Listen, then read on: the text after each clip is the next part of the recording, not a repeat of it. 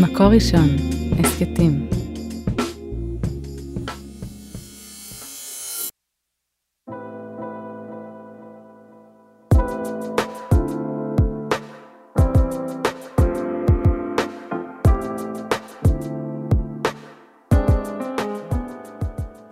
שלום לכולם, כאן שירת מלאך בפרק חדש של ההסכת עד האהבה. אני שמחה להיות איתכם, והיום אני מארחת את uh, תמר שילה קינן, הסופרת. הסופרת. כן, של הספר, הקדוש ברוך הוא וארבע רווקות מהשומרון, למי שלא הכיר עדיין. שלום, תמר. שלום, שלום, איזה מרגש להיות כאן. כן, מפרדס חנה הגעת עד הנה. נכון, וקר פה. כן, אז זה אומר שאת כבר לא רווקה מירושלים. ספרי לנו עלייך. קודם כל, אני אגיד שאני מתרגשת להיות כאן, כי כשכתבתי את הספר, לא ידעתי איך הוא יתקבל במגזר, הייתי בספק, אז אה, להיות כאן מבחינתי, זה אומר שזה מעניין, שזה נקרא, שאפשר לדבר עליו, אז אני ממש שמחה. באמת שאני שמחה. כן, אז זה, תודה. זה, אני קראתי ביקורת על הספר, ואמרתי לעצמי, טוב, שבת הבאה אני אקרא אותו, ואכן, כל השבת קראתי אותו. כל השבת. כן, בשטף כזה. במוצאי שבתות אני מקבלת הכי הרבה תגובות והכי הרבה הודעות, ואז אני אומרת, זהו, כולם פשוט קוראים בשבת, וזה נחמד.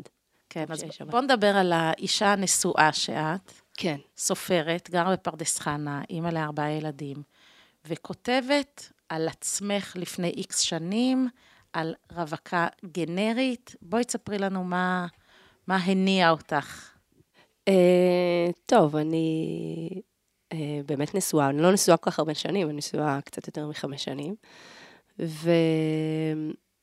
ואני בעצם למדתי כתיבה, אני רוצה נורא נורא ליצור הרבה שנים, הרבה שנים מיום uh, היווסדי, ואני מרגישה נורא אבודה, אני מסתובבת בעולם, כל דבר שאני כותבת לא נתפס, לא, לא מצליחה לצאת עם זה, לא מצליחה לפתח שום דבר עד הסוף, להתמיד, ממש לא יודעת מה מו מי.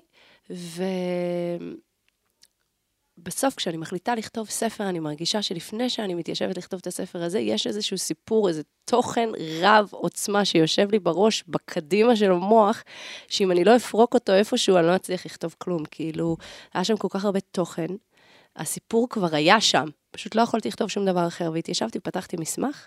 אבל אפשר אפילו להגיד שזה לא היה צרוב במוח, אני רוצה להעלות פה השערה, שזה היה צרוב בנשמה. שזה אה, חד משמעית. חוויה פנימית שאת חווית אותה, בתור באמת מישהי שחיפשה זוגיות הרבה שנים. כן, אז אני רואה שאת את יורה ישר להתחלה, וזה, אה, אוף, כל כך הרבה כותבים לי על זה כולם. כמה זה נכון. תראי, אי אפשר, אי אפשר לברוח מזה. השם, השמות, רבים מהם הם אה, השמות האמיתיים, המקומות, התיאורים, ההורים שלי, האחים שלי, אני. אז uh, כל מי ששואל אותי, אני אומרת שהכל קרה בדיוק בדיוק ככה, שזה מן הסתם לא, לא מדויק. אבל כן, זה סיפור, זה, זה סיפור שמתאר חוויה שאני וחברות שלי חווינו במשך הרבה שנים של חיפוש, חוויה אה, של חיפוש מתמשך, שלא לא מגיע ל, לנחלה שלו. שלו. איך זה לחוות חיים, שאתה באיזה מין חיפוש, וכל יום אתה קם לחיפוש הזה, והוא לא נפתר. אין dead end. כן. ובעיניי זה הספר, החיפוש והחברות הקרובה בין הבנות האלה, שמסתובבות בעולם ויש ביניהם איזו נאמנות נורא נורא חזקה, איזו אחווה נורא חזקה. אמ, ובמובן מסוים אני חושבת שכל אחת גם מהדמויות מחזיקה אה, אופן מסוים של החוויה הזאתי. כן, את יודעת, כשאני קראתי את הספר, אני הרגשתי שזה ספר על מערכות יחסים. כן.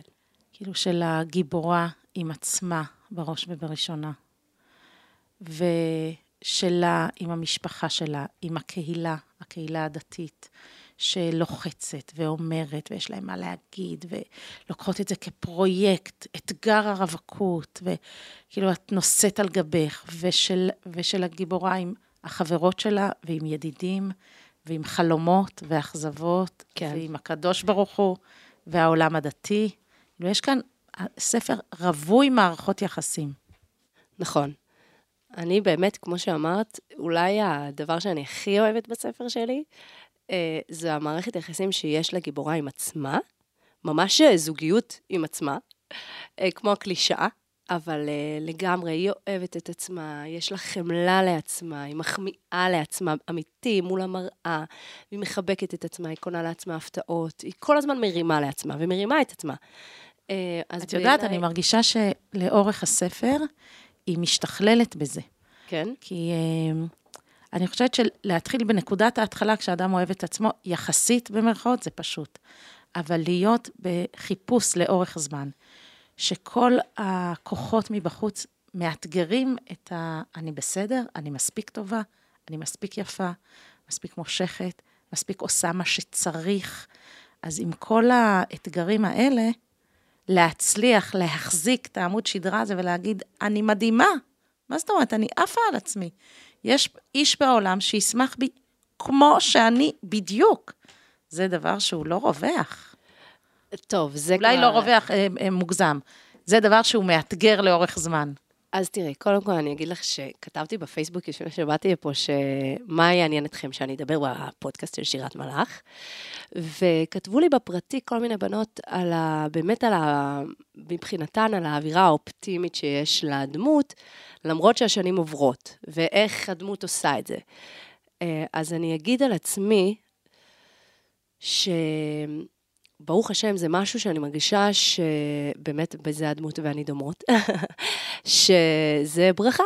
הקדוש ברוך הוא מוליד אותי עם איזושהי אהבה עצמית, פנימית, בלי, אני לא מערערת עליה, אני לא שואלת את עצמי, זה נכון? מי אמר שזה נכון? אולי זה לא נכון? נכון, אני אוהבת את עצמי.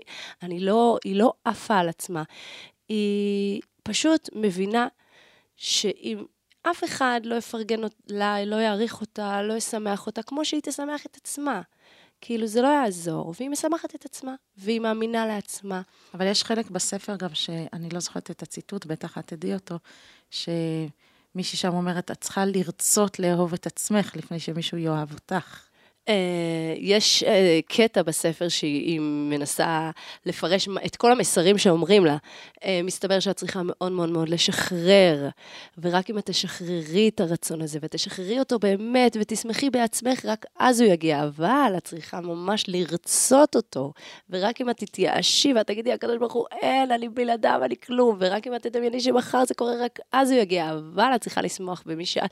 זה כל כך מבלבל, החוסר האונים הזה. הזה, איזה מין לופ כזה, מה אני צריכה לעשות כדי שהוא יגיע, על זה הטקסט הזה, והיא, אני חושבת שהיא מאוד מחפשת אותו. הן כולן, כל אחת בדרכה מאוד מחפשות אותו, אה, הדמויות בספר, ויש להם גם רגעי ייאוש, יש רגעי קושי, ממש היא כותבת שבחבורה שלהם יש איזה מין סבב, כל פעם אחת מתייאשת נורא והשניות מרימות אותה. ולפעמים גם יש בנות שהן מתייאשות ואנחנו עוזבות אותן ונותנות להן, את יודעת, לנוח על התהום, ובסוף התהום תמיד פולטת אותך החוצה. ככה היא כותבת. לשהות. כן, כל אחד לפעמים צריך להתרסק על התהום, אבל היא, יש לה איזו ראייה כזאת אופטימית, היא פשוט מאוד אוהבת לחיות. היא שמחה לחיות, אולי זה אה, פוסט-טראומה של אה, דורות של אחרי השואה, אבל היא פשוט שמחה קודם כל שהיא חיה. זה עצמו מדהים. אבל את יודעת, את מזכירה כאילו את הסבב הזה בין החברות, אז בואו נדבר על החברות הזאת. כן. החברות הנשית, העמוקה, כמו איזה רשת, לא יודעת איזה דימוי לתת לחוזק הזה של, שנוצר בין, ה, בין החברות, הרווקות, אלה ש... וזה מעניין, האם זה שותפות גורל? האם אני חברה של מי ש... של מי שנשארה. כן. או שאני בוחרת בחברויות האלה? כן. אז זה באמת אה, הנושא השני לדעתי הכי חזק בספר, החברות הנשית הזאת, החברות המיטיבה הזאת, המגובשת, המשפחתית, את מחפשת דימוי, אני גם מנסה לחשוב על דימוי, אני ממש אה, גם, גם בזמנו קראתי לזה משפחה, וגם היום זה היה ממש משפחה בשבילי, זה, זאת הייתה המשפחה. בחגים אנשים נשואים לפעמים עושים את זה במשפחה שלו ולפעמים את זה במשפחה שלה, אז הרווקים לפעמים, עושות בב... לפעמים עושים בבית, ולפעמים את זה המשפחה השנייה שלנו, שזה החברות שלנו. אה, מי שזוכה וזוכה ויש לה חברות כאלה טובות. וזה באמת אה, דינמיקה משפחתית, כי בתוך משפחה יש הכל מהכל, יש גם אחווה ולכידות ומסירות.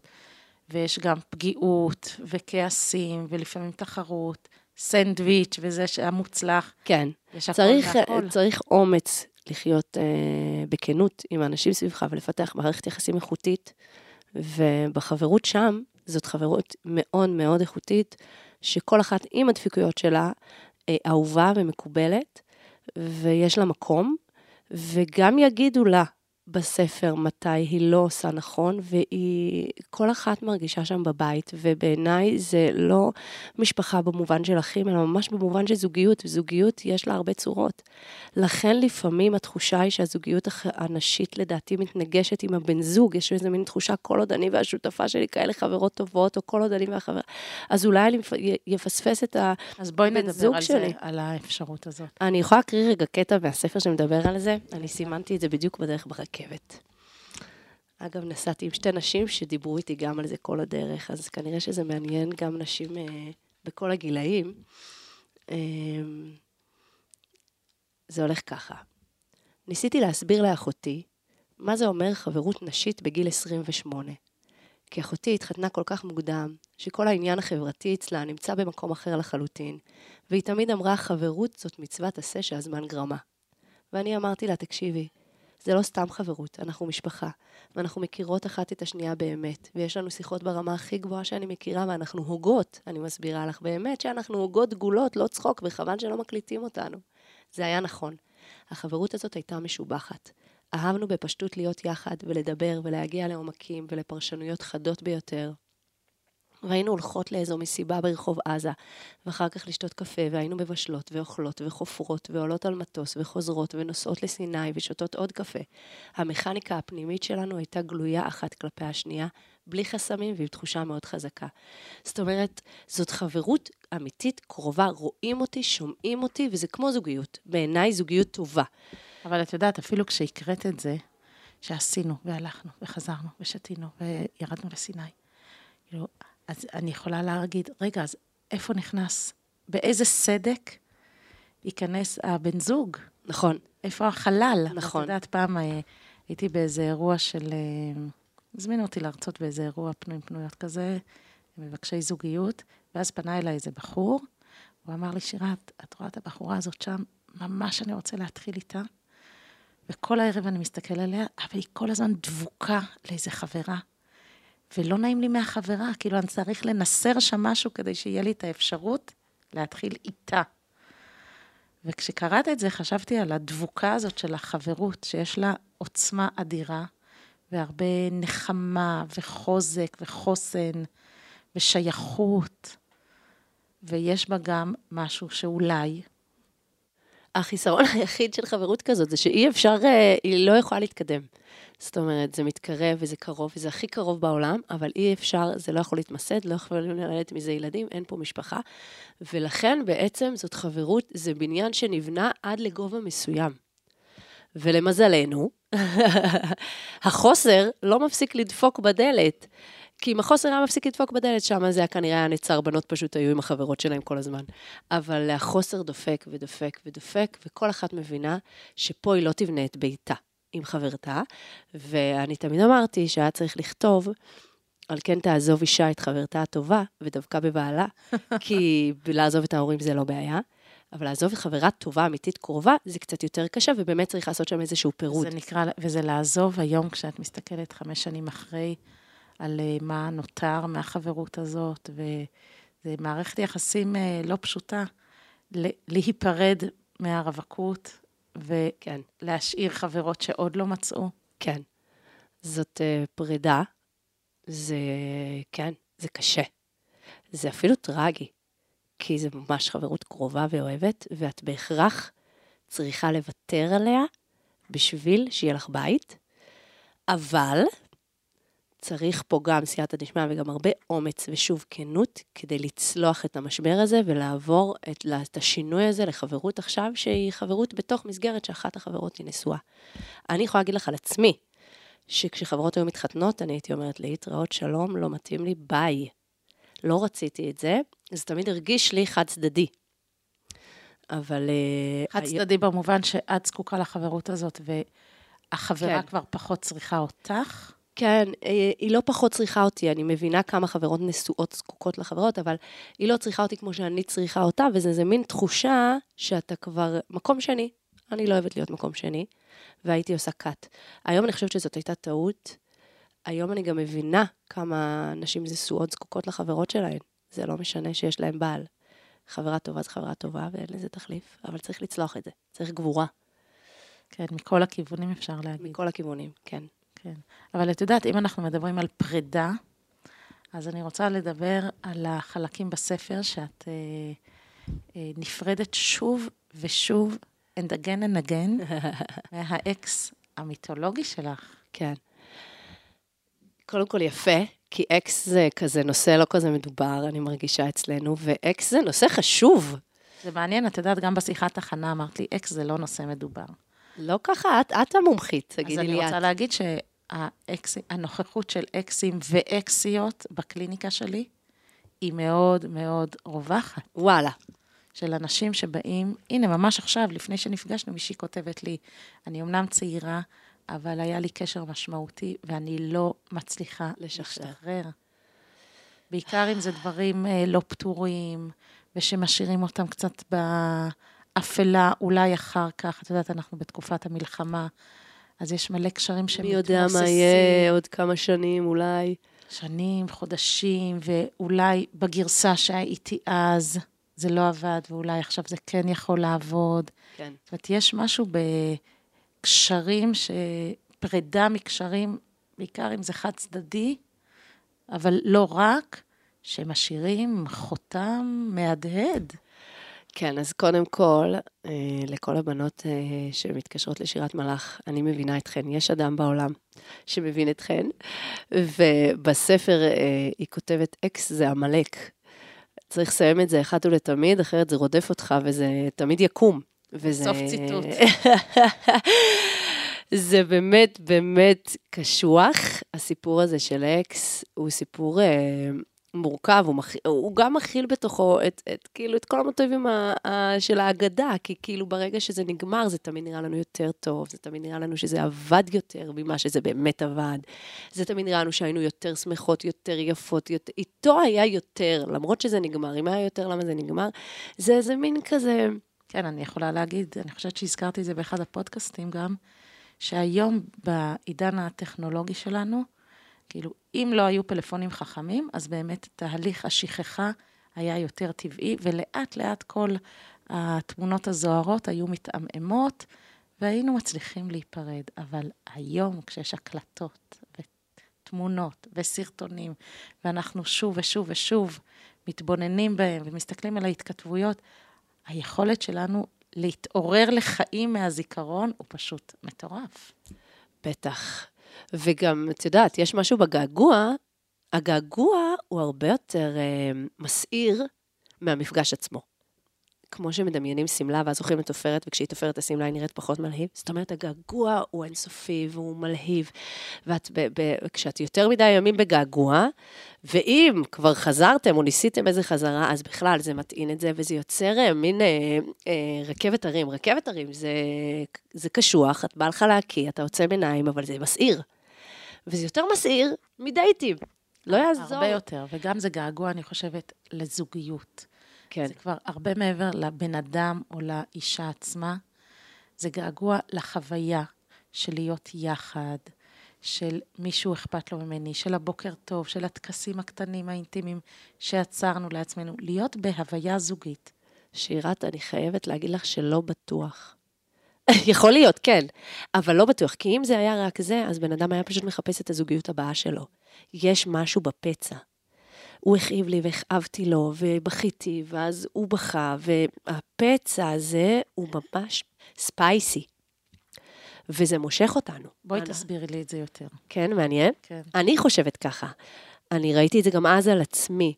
אני זוכרת שהייתי אומרת, רגע, שנייה, זה לא טוב לי.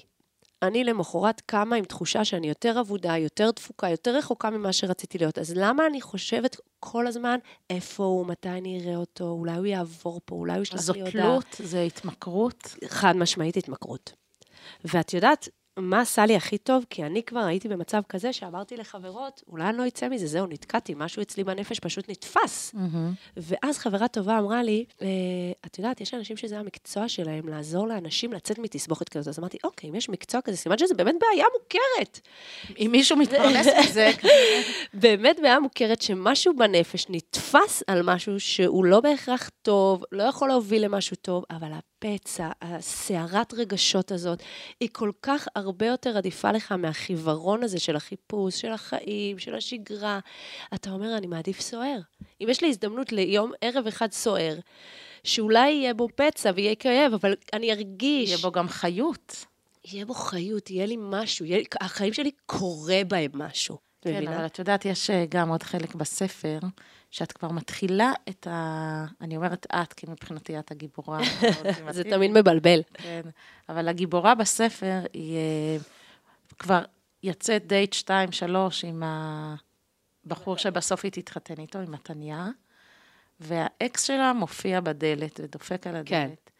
כן. ומין רגע כזה שהיא אומרת, אני חייבת לעשות קאט ולחתוך בבשר החי, אם אני רוצה להצליח במילים שלי, להתמסר לקשר אחר, כן. להיפתח לאפשרויות אחרות, להזדמנות אחרת, לתת לעצמי, לא לתת לאחר את הצ'אנס, אלא כן. לתת לעצמי את ההזדמנות ואת המבט המתבונן והסקרן על קשר אחר, שיש בו אולי גילוי, אבל יש בו גם סיכון, ואולי הלב שלי שוב ייפצע, אבל אני נותנת לעצמי, פותחת את הדלת הזאת. כן, היא ממש צריכה מכונן. לחלץ את עצמה משם.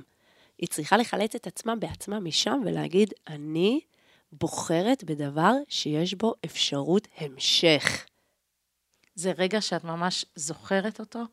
את ביססת אותו על המציאות, על סיפור של חברות, על מה? זה, זה רגע שאני ממש זוכרת אותו, את הרגע הזה שאני אומרת, אם אני התפללתי לקדוש ברוך הוא, שייתן לי הזדמנות ואני אמנף אותה, יש פה הזדמנות. את לא חייבת לקחת אותה, אבל את תוותרי על הזדמנות. והמילה הזאת, הזדמנות, היא הדהדה לי באוזן כל היום, הזדמנות, הזדמנות. אז מה היה ברגע הזה שהצלחת לעשות את הקאט, לעומת מלא רגעים אחרים שגם ניסית לעשות את זה? נכון, נכון, נכון. לא, אני לא רוצה לתת איזה, כאילו, גם, את יודעת, חשוב לי להגיד, כאילו, אני, אני כל אחת שונה, ואין פה איזה, אני לא רוצה להיות קולן של הרווקות, איזשהו שופר של קול שלא נשמע, כי זה באמת אני והמחשבות שלי והתפיסת עולם שלי והנקודת מבט. אני חושבת שהיה שם רגע שהיא מצליחה להבין שעוברת איזושהי סירה תושיטי יד, כאילו, ממש תושיטי את היד מחוץ למים, ואולי זה יתפוס, והיא ממש מושיטה את היד מחוץ למים, כאילו, הסירה הזאת יכולה לקחת אותך, היא ממש לא בטוחה. אה, אה, אני גדלתי בבית שבו גיסתי אמרה לי, אני ראיתי את, את בעלי, ישר ידעתי שזה הוא בגיל 16. זה. וגם גיסתי השנייה, אני אחרי פגישה אחת אמרתי להורים שלי, איתו אני אתחתן. והיא מסתובבת בעולם בתחושה שככה אמורים להרגיש.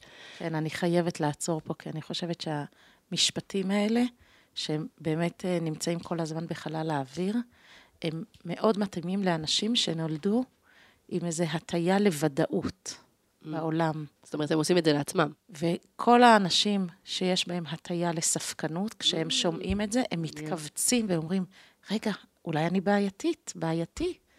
כי לי אין את השקט הזה ואת הוודאות הזאת. והם כמהים למשהו שאולי בחיים הם לא ימצאו, כי הם בכלל לא מהז'אנר כן. של אלה שיודעים שזה זה. כן, בדיוק.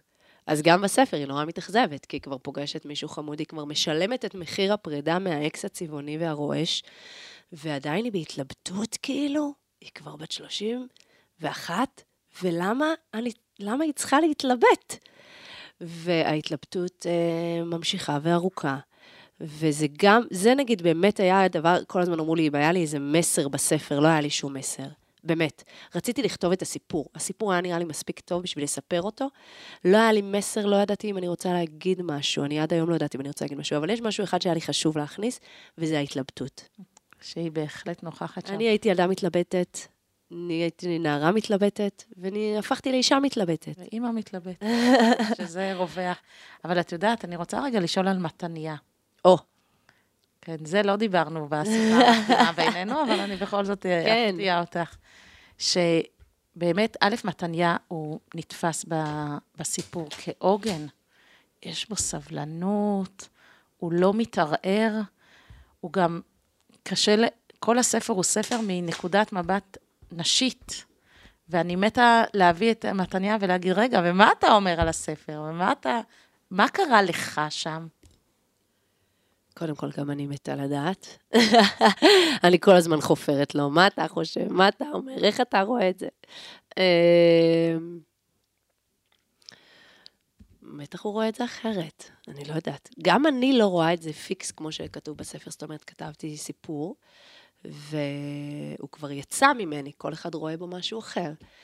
מתניה באמת עוגן, באמת אה, בזכותו אנחנו כאן, כי הוא עשה את מה ש...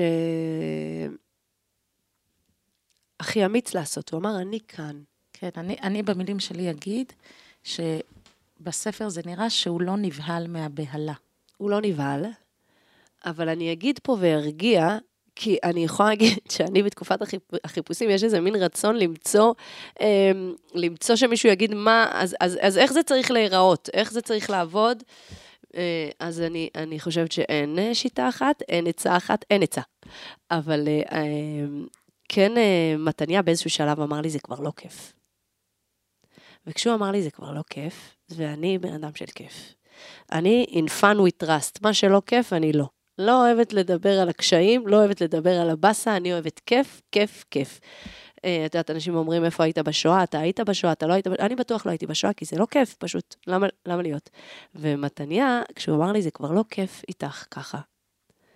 זה נגע בך בול. נפל לי הלב, הבן אדם ילך. אז הבנתי שהוא ילך. וזה שינה אצלי משהו. אז זאת אומרת, הוא היה הוגן והוא היה יציב, אבל בסופו של דבר הוא גם אמר לי, אני אלך, כאילו. וכן הייתי, נדרשתי להחליט. לבחירה הזאת. ברוך השם, בסוף צריך לבחור. כן. בוא נדבר רגע על הכותרת, כי דיברנו על, בעצם הספר זה הקדוש ברוך הוא, וארבע רווקות מהשומרון. נכון. אז דיברנו על רווקות, על השומרון לא, אבל בוא נדבר על הקדוש ברוך הוא. אוקיי. גם על הבחירה שלך לכתוב הקדוש ברוך הוא. וואו, איזה דוסי, ממש. נכון. וגם יש כאן מסע שאת שאלת איך, אה, זה מאוד מעניין באמת איך המגזר מקבל את זה, אבל יש כאן דיאלוג אה, לא פשוט, גם עם העולם הדתי, הממסדי, ההלכתי, וגם עם הקשר עם בורא עולם, ותפילות וסגולות. ויש כאן מסע שמתחיל בכתומים ועובר לירושלים, וגם בתוך ירושלים, דירה כזאת, וכל אחד שמכיר קצת את המרחבים יודע ש... כן. את הסטיגמות על, מה? ה... על קריית משה, ועל נחלאות, ועל קטמון, ועל יפו, ועל תל אביב, וגבעת שמואל, ואת היום בפרדס חנה. כאילו, יש כאן מסע שלאט לאט, אמרת, אה, כאורך החצאית, איך זה... כאורך הרווקות, אורך החצאית. כן, בוא, בואי נדבר על זה קצת. אה, טוב, אני חושבת, קודם כל אני אגיד, אה, כש- כשכתבתי את הכתב יד, נתתי לאחד החברים, חבר דווקא שלא כל כך מכיר אותי טוב לקרוא, והוא אמר לי, תראי, אני התחתנתי בן 20, וזו פעם ראשונה שאני מבין למה הרווקים באמת כל כך אה, נהיים לייטים. כאילו, זה עשה לו איזה חיבור. למה חברים טובים וחברות טובות פתאום הפסיקו לשמור נגיעה, פתאום נראו, כאילו, הקפידו פחות. אז יכול אז. מה הוא הבין שם? אני חושבת, אבל אין לי פה הכרעה, כי אני רואה שזה קורה גם לאנשים נשואים, זאת אומרת, מצד ההתבגרות והצמיחה עם החיים. אבל אני כן חושבת שיש מערכת יחסים מול הקדוש ברוך הוא, כשאין לה הקשר קהילתי, זה חתיכת אתגר. הקהילה, בית הכנסת, מחזיק הרבה מחיי הקדוש ברוך הוא בחיינו הפרטיים. זאת אומרת, אנשים עובדים, אנשים חוזרים, חלקם רואים טלוויזיה, אבל בסוף בשבת הולכים לבית כנסת, יש קידוש בבית כנסת, יש עלייה לתורה. יש... אתה לא שייך כל כך לבית כנסת כשאתה רווק, ואז לאט לאט אתה גם מרגיש פחות שייך לקהילה הדתית, אתה שייך לקהילת הרווקים הדתית, לאט לאט אפילו לפעמים אתה מרגיש פחות שייך לקדוש ברוך הוא. כן, בואי, בואי נאתגר את זה באמת, כי כמו שאת אמרת, א', אנחנו רואים תופעות דומות גם אצל אה, זוגות נשואים. נכון. שהדיאלוג הזה מקרה, הוא קרוב והוא רחוק, ומקפידים יותר על משהו מסוים ופחות, והעולם ההלכתי, כאילו, וחינוך ילדים, אז רואים את התנועה הזאת אה, כן. בנפש. אני הייתי מוסיפה כאן עוד מרכיב של כעס. זהו, אז אז אני אומרת. שנים אני מתפללת, אני כאילו, מה זה בסדר איתך? הכי טוב שיש, משתדלת, משתדל, עושה איזה, מניח תפילין, מחזיק את עצמי שנים באיפוק, וכאילו, רבאק.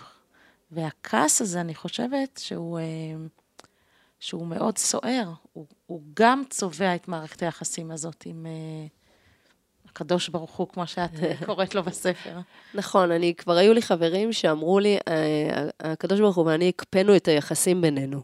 כן, ש- אחד מישהו אמר לי, אני עכשיו בתודעת גלות, אז אה, הציבי לך ציונים. יש שניים, שלושה דברים שאני עוד כן. מחזיק, אחר כך תבוא הגאולה, אני אעשה כן. reset. זו ממש תחושה. אתה לא מרגיש מרוחק. לפעמים אני מרגיש מרוחק מהקדוש ברוך הוא. אה, ולפעמים, וזה נגיד חוזר הרבה בספר, היא לא מרגישה רחוקה מהקדוש ברוך הוא, דווקא בכלל. היא מרגישה כל הזמן קרובה לקדוש ברוך הוא, וברור לה שהוא איתה. לפעמים היא כועסת, אבל היא לא מרגישה רחוקה, והיא מרגישה שהוא מבין את נפש בהמתה. ברור לה שהיא לא מורדת בו, אלא שהחיים שלה מורכבים, שהיא לא נשואה, ושהיא לא יכולה לנטוש את עצמה ואת הצרכים שלה ואת התחושות שלה, כי היא מרגישה שהיא פשוט תתייבש. ושמעת על זה? קיבלת על זה הדים, על הגבולות שהגיבורה שמה, ואחר כך לאט לאט נשחקים, גם בנושא של מגע, גם בנושא של נראות. כאילו, יש כאן כל מיני מרכיבים, הרבה מהם, אה, אי אפשר להגיד חיצוניים, אבל שהם כאילו ההיילייטס של, ה, כן. אה, של התקופה הזאת של החיפוש, כל כך הרבה עיסוק בשמירת נגיעה, במגע בתוך קשר, כן, כי זה דבר כל כך בסיסי לבן אדם. הכמיהה. אה, המגע, התחושה שמישהו חש אותי, שאני, שאומרים לי, הגוף הזה יש לו סוף, כן? הנה, זאת, זאת היד שלך, זה הגב שלך, אחרת זה באמת אין סוף. זה אתה יכול להרגיש שאתה פשוט מתפזר, אתה, אתה רק נשמה. ואת מרגישה שאת לא רק נשמה, יש לך גוף, והגוף הוא, הוא שם. לכן אה, אני, אני, קודם כל אני מחשיבה את עצמי דוסית. וחברות שלי מזדעקות ואומרות לי, אבל את לא, את לא יכולה לקרוא לעצמך דוסית, זה ממש לא בסדר, אבל אני מחשיבה את עצמי דוסית, קרובה לקדוש ברוך הוא. ומבחינתי הספר הזה הוא ספר אמוני, אני גם רציתי מאוד לשמוע מה אומרת הרבנית ימימה על הספר הזה, ואני בקשר איתה על זה. ואני באמת חושבת שזה ספר אמונה, היא לא מתרחקת ממנו, וגם כשהיא עושה דברים אחרים, היא, היא במערכת יחסים איתו, והכל-. הכל, הכל מתוך ההבנה הזאת שאנחנו גוף נפש. תספרי על הבחירה של השם לספר. טוב, אז הבחירה של השם לספר זה סיפור מצחיק. אה, שוואל, לא סיפרתי אותו עדיין בשום מקום. אז הנה, זה אה, הסקופ למסמך שלנו. קראתי בשם הכי יבש בעולם, הנה אני משתפת אתכם. למסמך שכתבתי קראתי הרווקות המאוחרת שלי. אין מייבש מזה, נשמע כמו ספר לקליניקה של יועצים וקואוצ'רים לזוגיות. זה איך שאני לא אקרא לספר שלו. יפה. וכולם אמרו לי, תשמעי, אה, זה יבש. אמרתי להם, אני רוצה לקרוא לזה שם יבש. לשים את הדברים על השולחן, שלא יחשבו שזה משהו אחר, זה זה.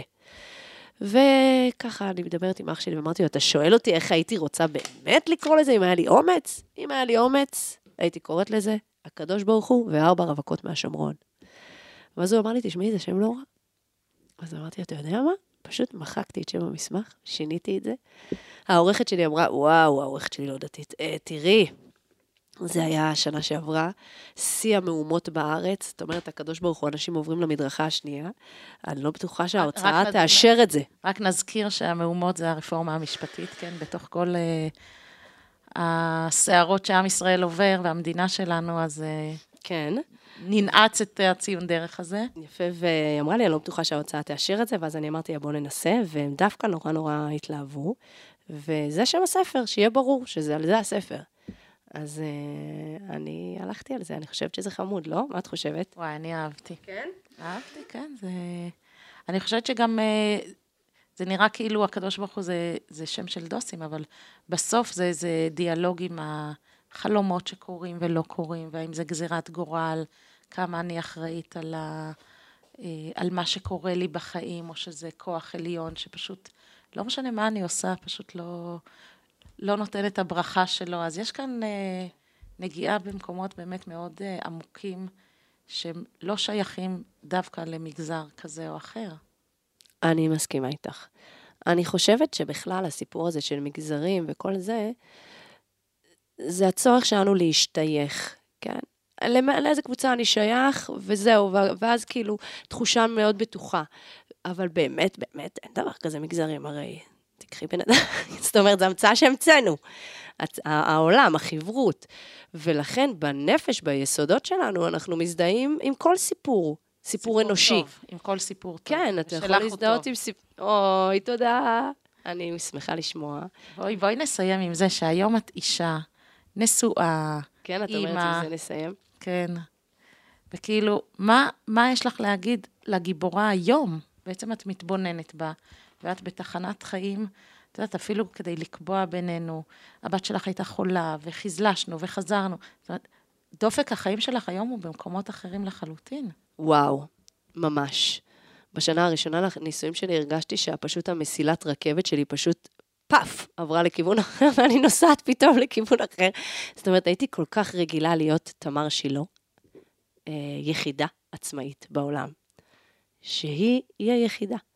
ופתאום נהייתי ממש אה, מוצפת במשפחה, ברוך השם. כן, תמר שילה קינן. תמר שילה קינן. נולדו לך תאומות כן, לפני שנה. כן, יש לי תאומות ועוד שני בנים, ברוך השם, ובאמת עמוס.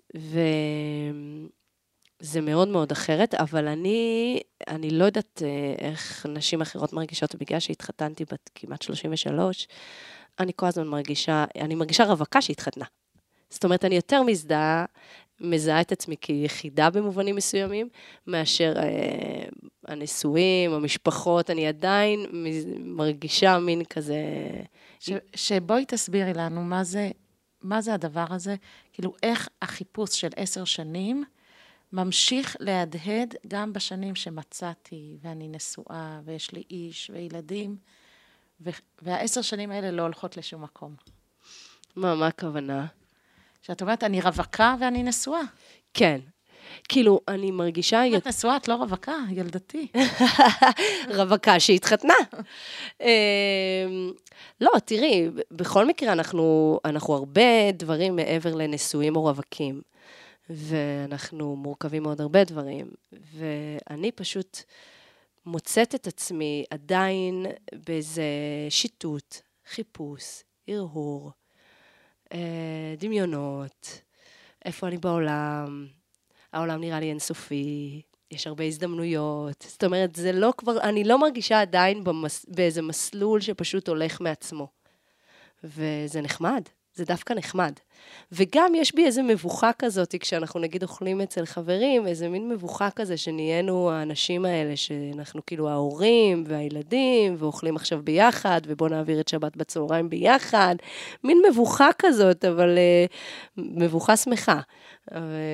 ועדיין, החלום שלי, שבא לי שואל אותי מה את רוצה ליום הולדת, אני אומרת לו, אני רוצה לעשות שבת עם uh, שתי החברות הכי טובות שלי, שתיקח את הילדים uh, להורים שלך. יפה, חלומות. מתוקים. כן. תספרי לנו מה קרה עם שאר הרווקות של הספר. איי, איי. מה, זה, הרבה אנשים כותבים לי, מעניין מה קרה עם שאר הבנות. מה זאת אומרת, מה זה קרה? זה מעורר סקרנות. מה קרה זה האם התחתנו או לא התחתנו? אמ, את יודעת, זה יכול להיות גם, כן. וגם מה איתכם ומערכת היחסים שלכם היום. הייתם דבוקה. ויש כאן הרבה של מה קרה. כן, יש כאן הרבה של מה קרה. הספר מסתיים שם. אמ, אני בחיים הפרטיים שלי, אמ, אנחנו חברות מאוד מאוד קרובות, חברות אה, צלחה את זה. אה, אני לא יכולה להגיד מה קרה לדמויות, בגלל שחלק מהדמויות הן מולחמות. אה, זה לא בדיוק ככה. אבל תצטרכו לחכות לסדרת הטלוויזיה שתיכתב על הספר, ואז אתם תדעו מה קרה לכל אחת מהדמויות. כן, וזה גם מאפשר לכל אחד מאיתנו להמשיך לקוות שלזה קרה זה, ולכל אחת קרה משהו. לכולן קרה הכי טוב שיכול לקרות, אני בטוחה. וזה באמת מה שאני יכולה גם להגיד, שתמיד אחותי הייתה אומרת לי, אני לא דואגת לך, את במקום הכי טוב שיכול להיות, כי היא ברסלברית.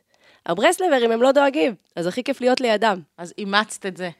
לכולם קרה הכי טוב שיכול להיות, כל אחת במקום הכי טוב שלה. וואו. אז בזה נסיים, שאנחנו מאחלים גם למאזינים שהם במקום הכי טוב שיכול להיות. נכון, תהיו במקום הכי טוב שלכם, והפתעות טובות. כן. אז תודה. תודה רבה רבה. תמר שילה קינן ול... על הנוכחות של הספר שלך בעולם, הקדוש ברוך הוא וארבע רווקות מהשומרון. תודה רבה. ותודה לאוהד רובינשטיין על ההקלטה והסאונד, וליהודי טל ועדי שלם רבינוביץ' על ההפקה והעריכה. ותודה רבה לכם המאזינים, ואת הפרק הזה וגם את שאר פרקי הסדרה והסכתים רבים נוספים, תוכלו למצוא באתר של מקור ראשון ובכל פלטפורמות ההסכתים האחרים. וניפגש בפרקים הבאים.